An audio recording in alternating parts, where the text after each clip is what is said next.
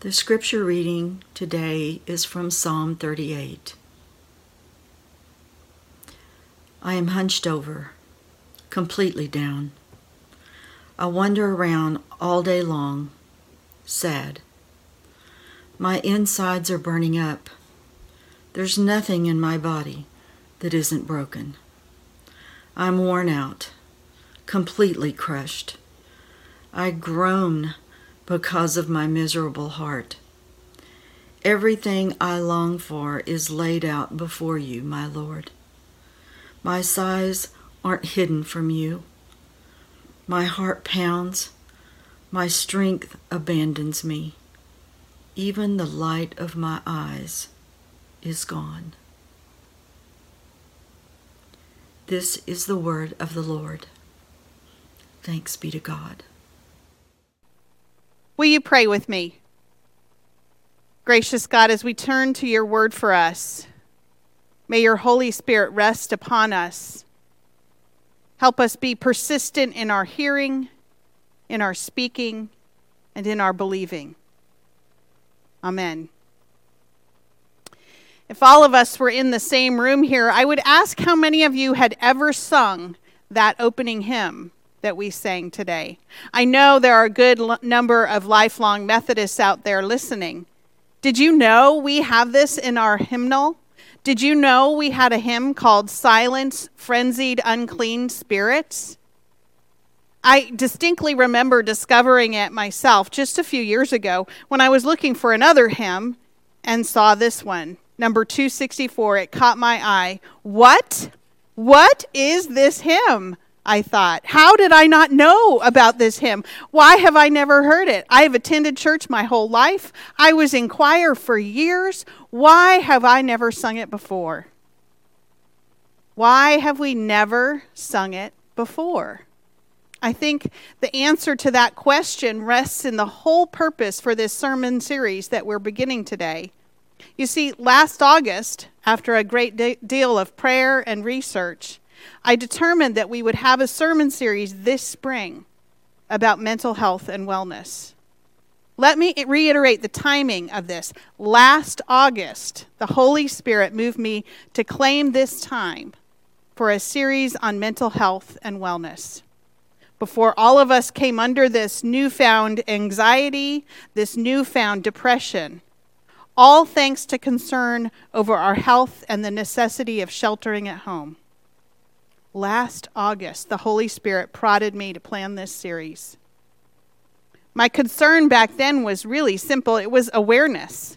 Our society, our culture shies away from talking about topics like depression, anxiety, schizophrenia, dementia, and such. We feel uncomfortable when these conditions are brought up so uncomfortable that we have a hymn in our hymnal on the topic that few, if any of us, even know is there. But listen to the statistics for a second. One in five adults in the United States experience some form of mental illness, and only half of those are receiving treatment for it and those statistics came out before our shelter at home plans. I imagine we will see stat- statistics change once we have some distance and begin looking at the new numbers. I read a lot about how mental health conditions are a modern phenomenon, how this wasn't even an issue back in my day. But did you hear the scripture this morning? Did you hear the words of the psalmist? I am hunched over and completely down. I wander around all day long, sad. My insides are burning up. There's not, nothing in my body that isn't broken. I am worn out, completely crushed. I groan because of my miserable heart. Depression is not new. This psalm is attributed to King David, and the psalm provides an almost clinical description of what depression is, what depression feels like, what the effects of depression are. Depression is not new. Our awareness and our willingness to talk about it, that's new. And if anyone in Scripture had a reason to feel depressed, it was King David What, you ask? King David, king of Israel, a man after God's own heart? Yes, King David. King David may have seemingly had it all together on the outside, just like so many other sufferers of depression. But think about his life. Think about all that had happened to David and his best friend Jonathan. They parted company because Jonathan, Jonathan's father wanted to kill David. David married multiple women and kept others on the side. David committed adultery with Bathsheba. David had Bathsheba's husband killed because she was pregnant with David's child. That child died in infancy. Later, David's eldest son Amnon raped his half sister, David's daughter Tamar. Tamar's brother Absalom got revenge by killing Amnon. Absalom and David never fully reconciled. David had more than enough to be depressed about, more than enough reason for the desperate tone of this psalm. And I want to remind you that David died a man after God's own heart. Depression and all, God loved David. So, what's the big deal, you might think? If depression has been around so long, why do we need to dredge it up? I'm here to say it is a big deal. Maybe you personally have never felt depressed. I myself have never been diagnosed with depression. I do look back, though, on my first semester at college. I look back and wonder if that wasn't what was going on with me. I mean, how did a, a bright student attending a prestigious women's college on full academic scholarship end up sleeping most of her days away? Not attending classes, not engaging in social activities, her first semester in college. That was me. I was away from home for the first time. I had worked so hard to get there. I knew my parents weren't able to financially help me, that if I was going to go to college, I had to figure out a way to do it on my own. In high school, for three years, I lived alone with my parents, who were both alcoholics. All five of my siblings had moved on, so it was just me at home dealing with it. Leaving home for me was a huge tangled ball of emotions from relief to fear to anxiety and dread. I had been holding myself together for so many years, relying solely on myself, that I felt apart that I fell apart my first semester of college. Honestly, I can't tell you much in the way of specifics from that time in my life. I made it through, sure, but when I look back, I realize I was a hot mess and I had nowhere to turn. I didn't know what was going on with me because we didn't talk about those things back then. I fell through the cracks of the limited systems in place to help people like me probably because I covered it up well. Again, what's the big deal? I made it through. Here I am. I'm okay, right? Maybe you've even been through worse and you were just fine. But that's the thing with depression. It doesn't have a measuring stick of difficult experiences after which you say, yes, this person has had enough happen. They must be depressed.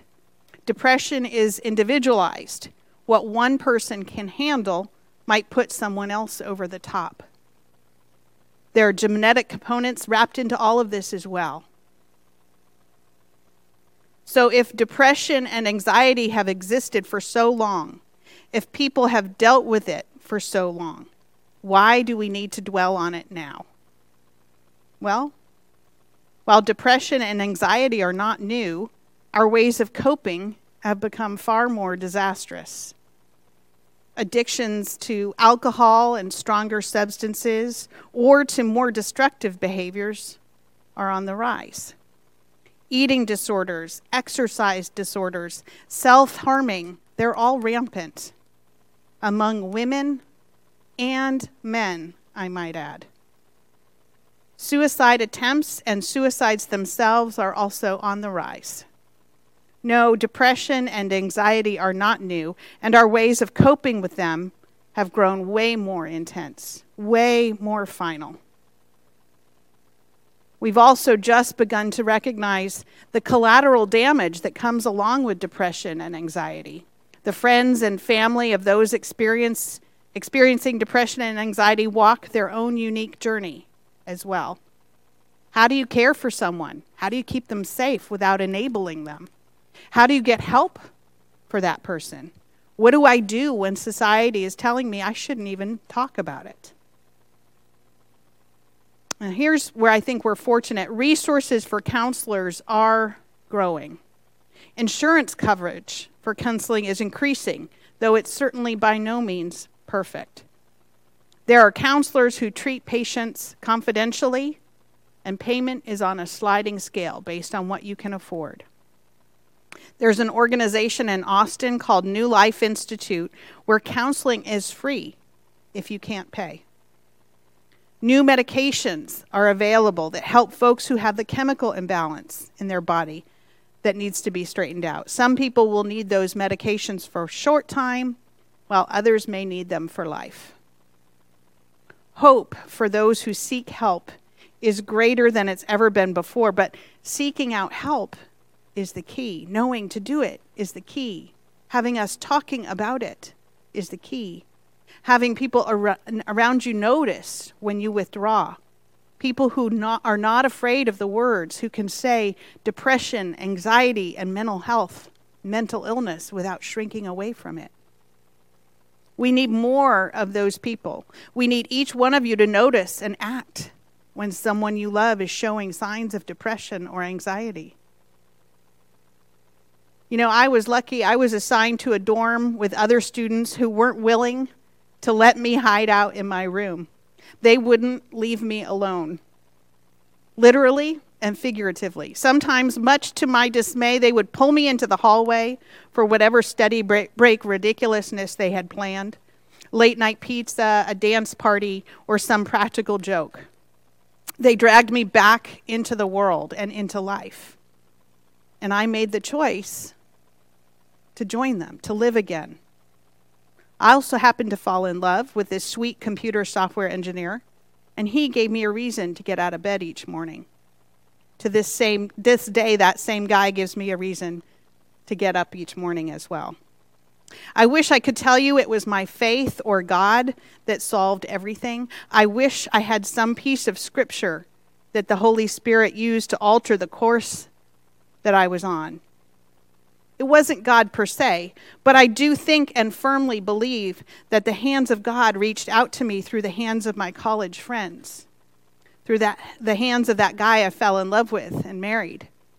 God can and will use every resource available friends, medication, counselors to reach out and help.